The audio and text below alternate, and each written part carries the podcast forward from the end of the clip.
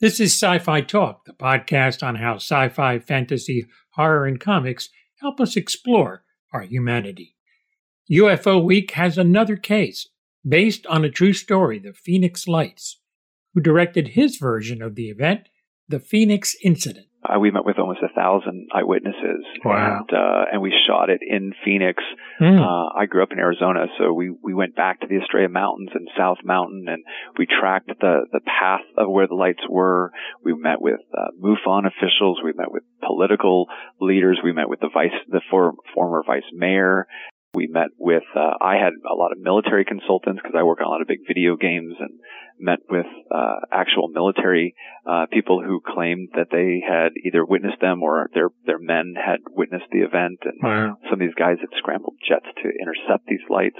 It was an event. It mm. really was. It was something that happened that night, and it spooked a lot of people.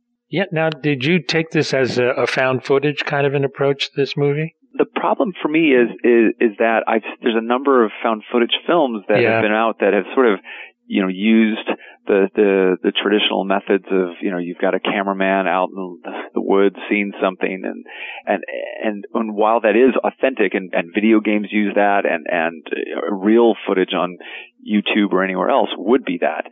We wanted to have that real element of that, but I think that there's so many found footage films that have kind of used that too much.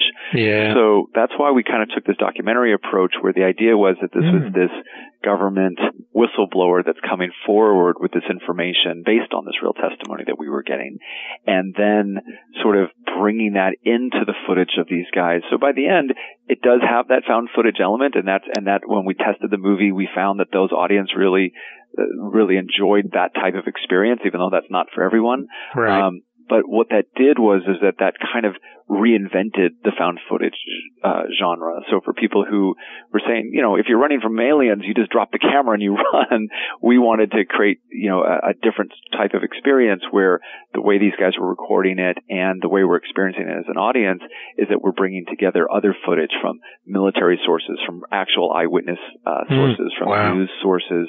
Um, and you see movies like Catfish, where there are these multimedia experiences where you're getting stuff from the internet and then stuff from actual surveillance cameras. And listen on the Podbeam app and subscribe at Apple Podcasts or wherever you get your podcasts.